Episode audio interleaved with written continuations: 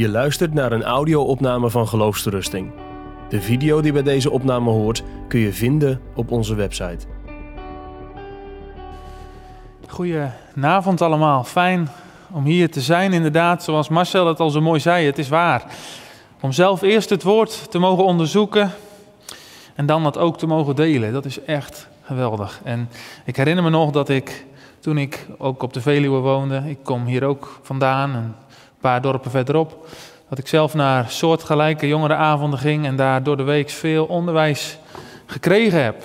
En dat er veel jongeren waren en ouderen die verlangend waren, die dorstig waren, hongerig waren om meer te leren van God en, en zijn woord en zijn dienst. En dat was geweldig. En daarom is het een voorrecht om hier vanavond te zijn. We hebben Psalm 63 gelezen. Ik zal in die zin niet daarover preken dat ik elk vers helemaal zal behandelen, uitleggen, toepassen. Maar het dient wel op een bepaalde manier als basis voor de lezing. En het is ook niet voor niets dat jullie in de aankondiging van de lezing zagen: waar is God? Groot in beeld. Maar daarachter, misschien is je dat niet eens opgevallen omdat je op de tekst let, maar daarachter zo'n eenzaam figuur in de woestijn. En dat laat wel iets zien van, van eenzaamheid, van ver weg van alles en iedereen en ook ver weg van God, van het leven. Waar is God? Ik weet natuurlijk niet waarom je hier vanavond gekomen bent. Misschien loop je alle geloofstoerustingavonden af. Misschien ben je door iemand meegenomen die zei: daar moet je ook eens heen, dat is de moeite waard. Maar het kan ook zomaar zijn dat het wel degelijk zo is dat je speciaal kwam voor die vraag. Waar is God? Misschien dacht ik in de voorbereiding, moeten we voordat we daarop ingaan wat misverstanden uit de weg ruimen. Want ik denk dat je zomaar opgegroeid, opgevoed kan zijn met een verkeerde gedachte over die vraag. Waar is God? Misschien mocht je die vraag niet stellen. Misschien was die vraag stellen een teken van ongeloof, van twijfel.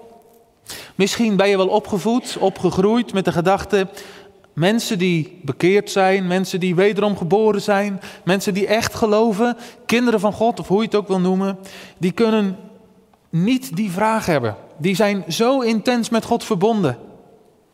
En als God zijn genade in je leven uitstort, dan, dan kan dat nooit meer een vraag zijn waar God is. Of misschien dat wat ik net schetste was meer de reformatorische kant. Misschien ken je ook wel mensen die wat meer aan de evangelische kant hangen en waar zo de vreugde van afstraalt, het leven met God, de blijdschap, dat je ook denkt, die mensen, die zijn misschien een voorbeeld voor je in het geloof. En, en die mensen, ik kan me niet voorstellen dat die ooit denken, waar is God? Want hij is er altijd en hij is altijd om hen heen en ze putten daar altijd zoveel troost uit. En ze leven als het ware altijd op de toppen. En als je dan niet uitkijkt en je redeneert en je denkt in die trant verder, dan kan je de conclusie trekken, als ik mij die vraag wel stel, als die vraag soms in alle hevigheid op mij afkomt, waar is God? Dan, dan kan het dus niet zo zijn dat ik ook echt geloof, wederom geboren ben, echt kind van God ben. Nou, als dat zo is, dan heb ik vanavond bevrijdend nieuws voor je. Want die vraag is wel degelijk, waar is God, is wel degelijk een vraag die ook een kind van God bezighoudt, bezig kan houden. En, en dat zeg ik niet, dat zeg ik niet op basis van de ervaring van mezelf of van anderen, dat natuurlijk ook, maar dat zeg ik vooral op basis van het woord. Het is een bijbelse vraag. Waar is God? En ik heb nu gekozen voor Psalm 63 over de woestijn. Ik kom daar straks bij, maar ik zou zoveel voorbeelden kunnen noemen van vooral psalmdichters. Wordt wel eens gezegd, hè? in de psalmen kijk je Gods kinderen in het hart. Daar zie je wat er leeft in het diepst van hun ziel. Op de toppen, maar ook in de dalen. Nou, ik zou zoveel voorbeelden kunnen geven van psalmen die juist dat uitroepen. Waar is God? Denk aan psalm 44. Waarom zou u slapen, heren? Terwijl de ene psalm zegt, de bewaarder van Israël zal niet sluimeren en niet slapen. Zegt een andere psalm, Heere, waarom slaapt u? Word wakker. En, en Psalm 13, een andere psalmdichter, die zegt: Hoe lang nog, heren? Midden in het gemis. Hoe lang houdt u zich nog doof voor mij? Hoe lang kijkt u de andere kant op? En zelfs een psalm die zegt, psalm 60 is dat, u, o God, u had ons verstoten. U bent er niet voor mij. Of die andere meer bekende psalm, psalm 77, is de Heere zijn genade vergeten. Zou die voortaan niet goedgunstig meer zijn? En dan zelfs, zou hij in alle eeuwigheid dan verstoten? Zou God er klaar mee zijn? Zou hij hebben gezegd tegen mij in mijn leven, en nu is het genoeg geweest. En nu draai ik mij van je weg. Nou vrienden, zo zouden we nog even door kunnen gaan.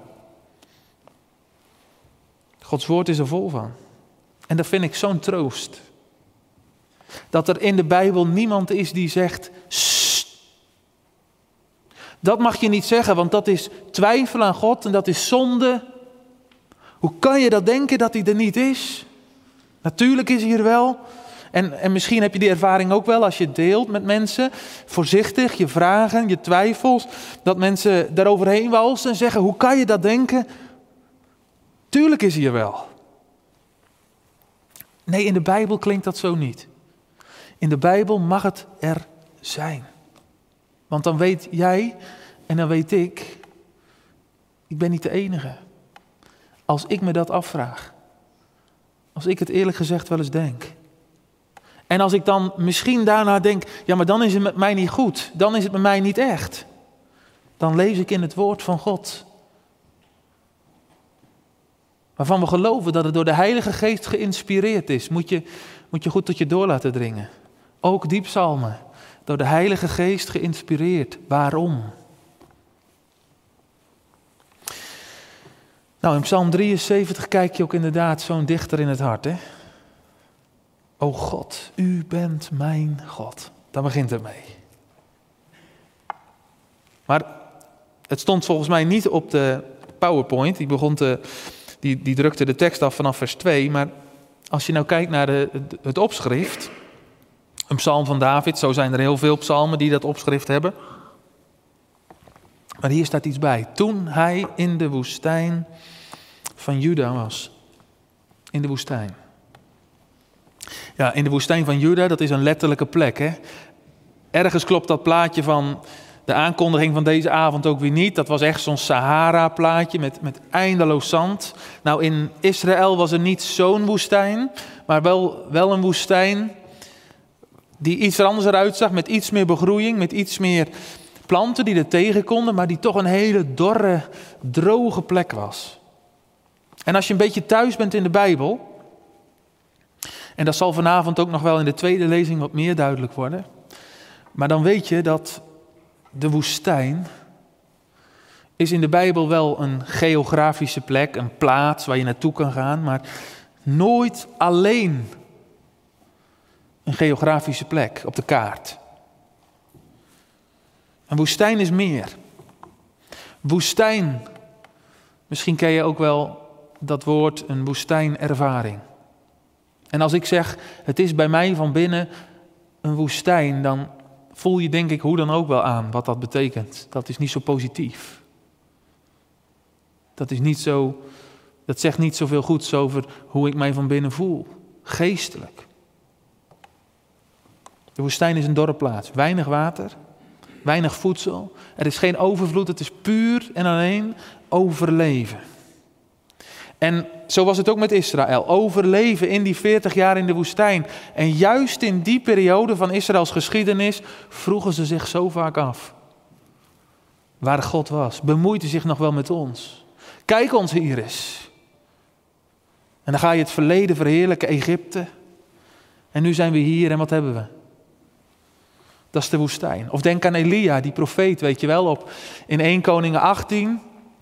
Dan staat hij nog op de berg Karmel tegenover die honderden afgodspriesters, Baalspriesters. En hij is helemaal, zou je kunnen zeggen, in de Here, dicht bij God, volop in de kracht van het geloof. En één hoofdstuk later, één hoofdstuk later is hij in de woestijn. Hij vlucht voor Izebel en hij zakt onder een boom of onder een struik, net welke vertaling je leest, in elkaar. En hij zegt, Heere God, het hoeft van mij niet meer. Neem mij maar weg. Ik ben toch maar alleen. Er is toch verder niemand meer die u dient. Het is hier één grote woestijn, een dorre, droge plaats. Dat wordt nooit meer wat met Israël. Ik kan het niet meer. Neem me weg. Dus deze voorbeelden laten zien, de woestijn is een geestelijke plaats. O God, zegt David, u bent mijn God. En, en nu in wat hij gaat zeggen blijkt ook iets van die woestijn. U zoek ik vroeg in de morgen, mijn ziel dorst naar u. Mijn lichaam verlangt naar u in een land dor en dorstig, zonder water. Je zou kunnen zeggen, er klinkt iets in door van David staat geestelijk droog. Misschien herken je dat wel. Geestelijk droog staan. Dat je weet, Psalm 1, hè, die boom die draagt alleen vrucht als hij aan de waterstromen staat, aan de, vis, aan de frisse stromen. Dat is Gods genade die, die in je leven vloeit, die je kan opvangen, die stroom in zijn woord, in zijn, omge in zijn omgeving te zijn, in zijn aanwezigheid, in zijn nabijheid. Maar zo voel je je op dat moment niet. Dat ervaar je niet. Een land dor en dorstig, zonder water. Waar is God nu?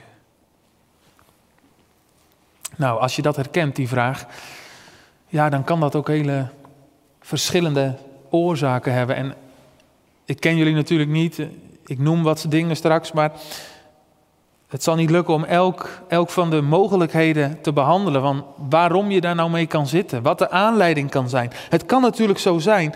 Wat, we, wat vroeger misschien genoemd werd. Verachtering in de genade. Achteruitgang. Verslapping. Lui worden.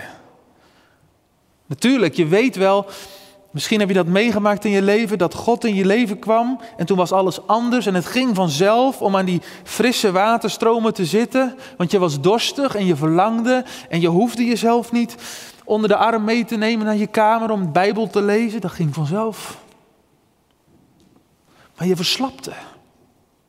Er kwam luiheid over je, achteruitgang in het geestelijke leven of, of je hebt gewoon geen tijd, je zit in een drukke periode van je leven. En er kan dan zomaar dorheid, woestijnachtig land tevoorschijn komen. Geestelijke luiheid of, of misschien een boezemzonde die je aan de hand houdt. En die maakt dat je de blijdschap voor Gods aangezicht niet meer ervaart.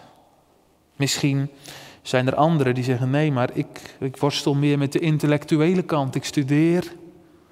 En ik zie om mij heen dat mijn docenten bezig zijn de wereld te verklaren vanuit allerlei gezichtspunten, maar altijd zonder God.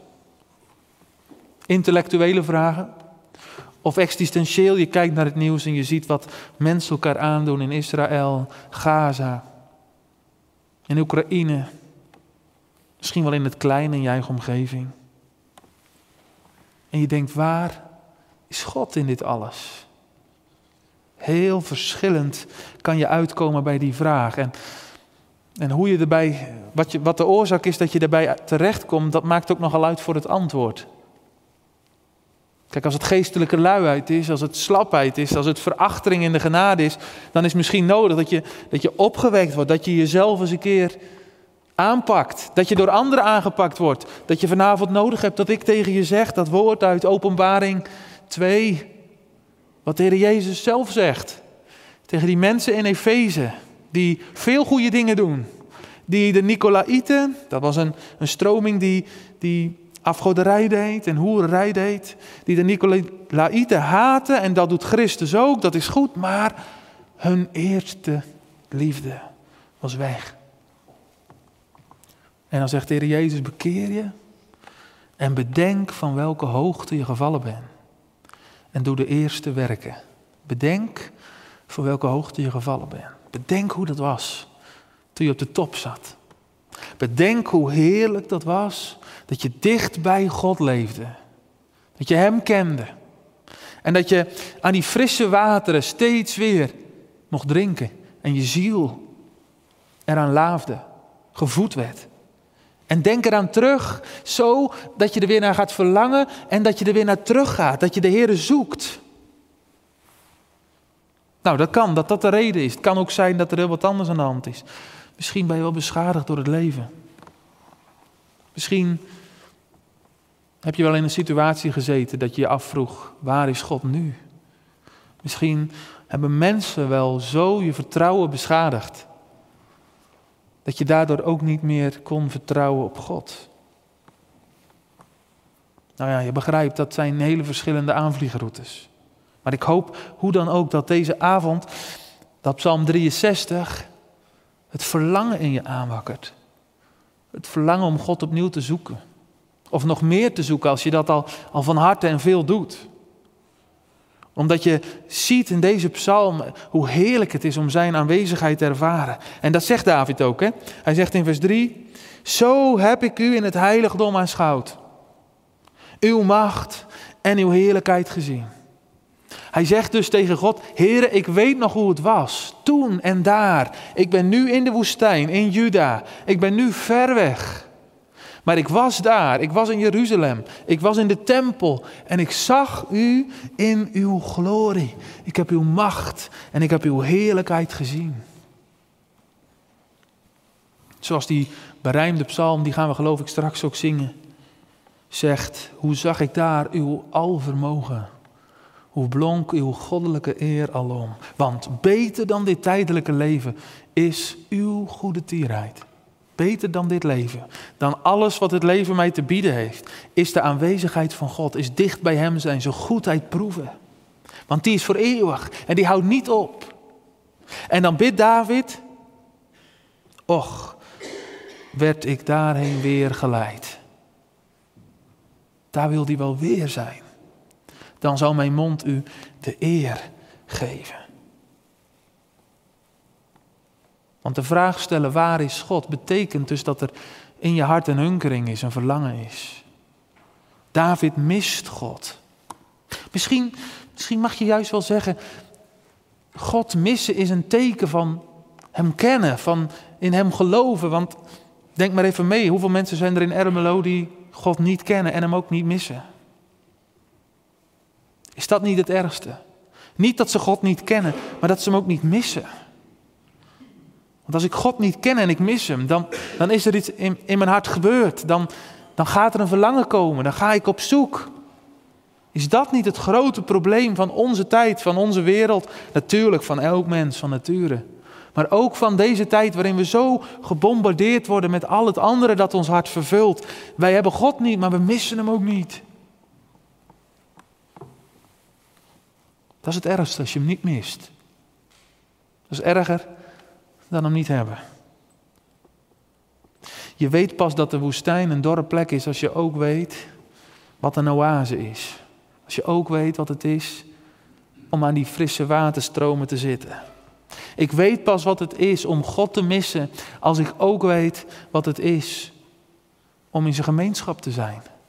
Om, om dicht bij hem te zijn. Dat maakt David zo verlangend in die woestijn.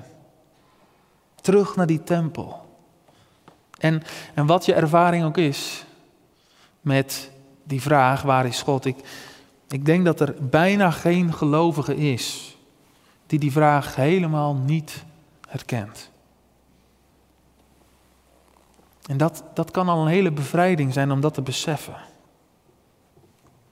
God missen is ook een teken van geloof. Soms kan je Psalm 150 meezingen. Soms is dat het lied van je hart. Loof God, loof zijn naam alom. Soms is Psalm 63 het lied van je hart. Die dagen zijn die weken, die maanden, zelfs die jaren kunnen er zijn, dat dat het lied van je hart is. O God, u bent mijn God, u zoek ik.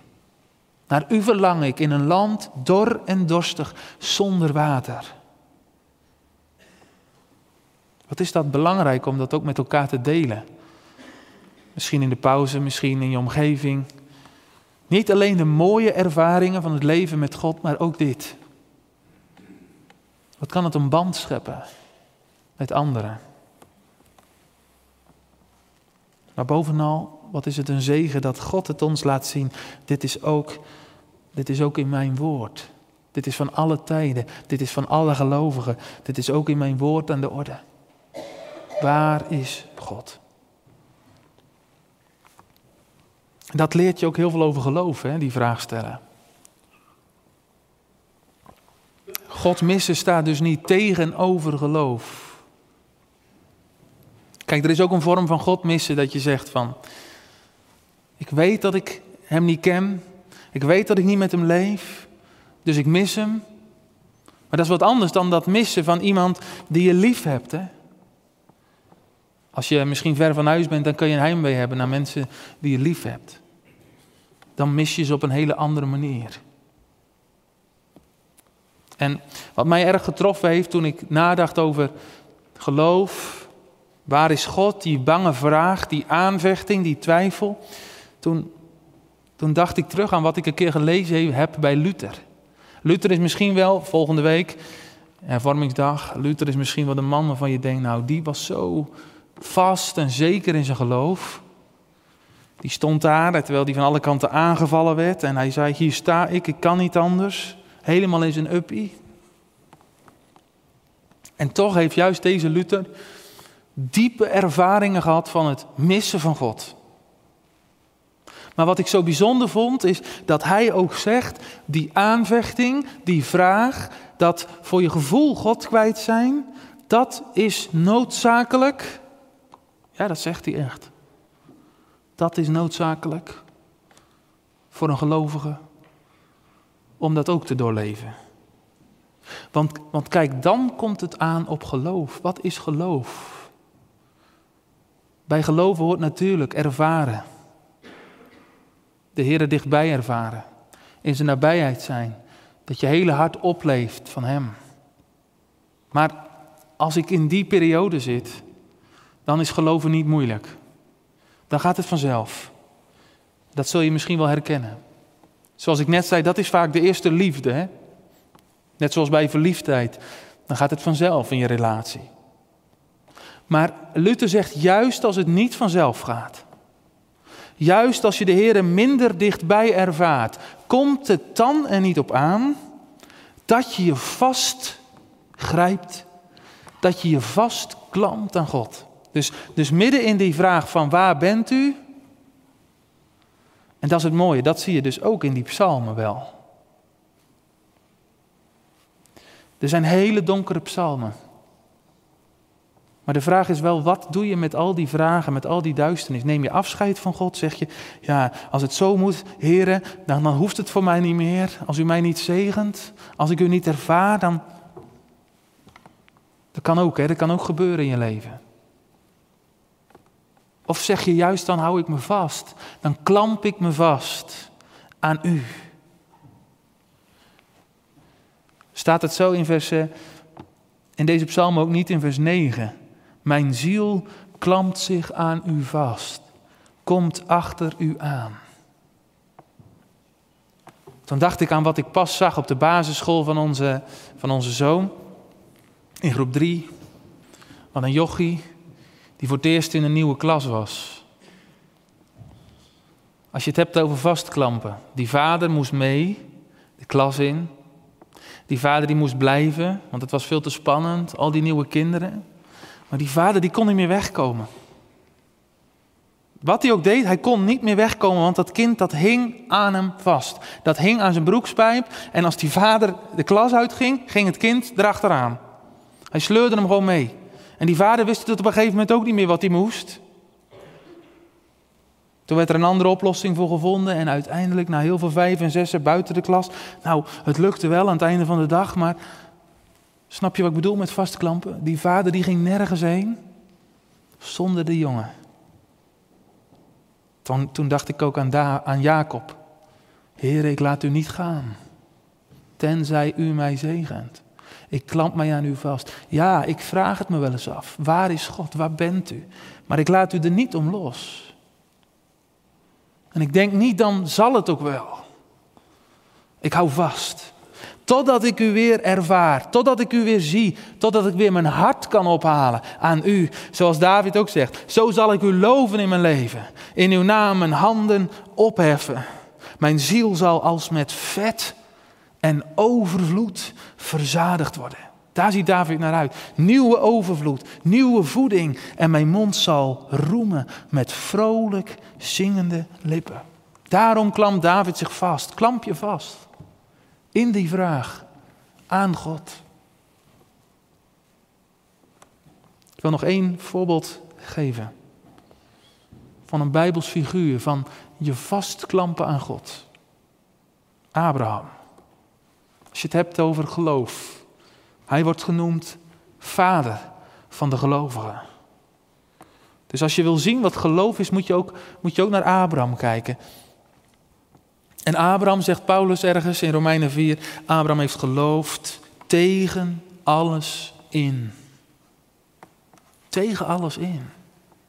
Ons gevaar met het lezen van de Bijbel is dat wij het verhaal van Abraham, de geschiedenis van Abraham, leven als een, lezen als een prachtig verhaal van allerlei moeite en struggles, maar uiteindelijk eindgoed, al goed.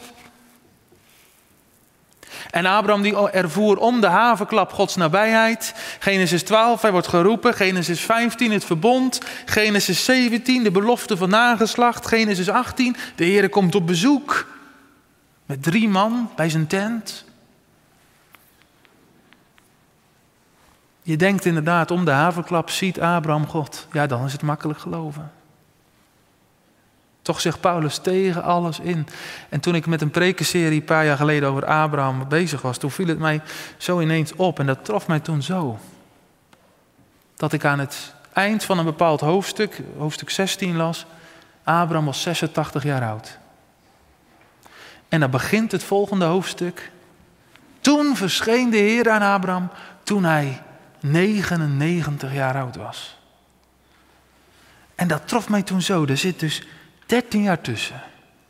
Wij lezen het als, als, als, een, als een, bijna als een successtory van zijn geloof. Er zit dus 13 jaar tussen.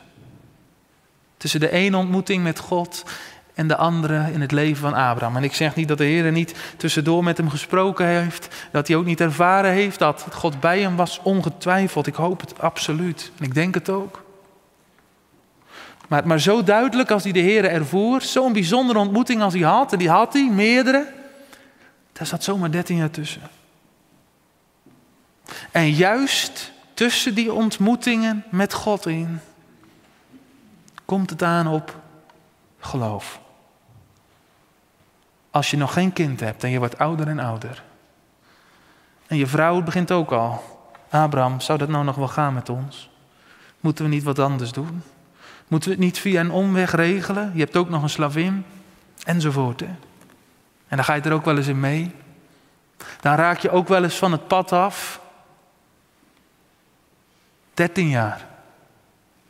Laat het een troost zijn. Dan staat er, toen verscheen de Heer aan Abraham. En heeft Abraham in die tijd niet geleerd wat het is te geloven tegen hoop op hoop. Tegen alles in gelooft. Laat het dan ook je vurig gebed zijn vanavond. En daar sluit ik het eerste, eerste lezing mee af. Als je denkt, waar is God? Hou hem vast aan zijn woord, aan zijn belofte. Werd ik daarheen weer geleid, dan zou mijn mond u de eer geven. Amen.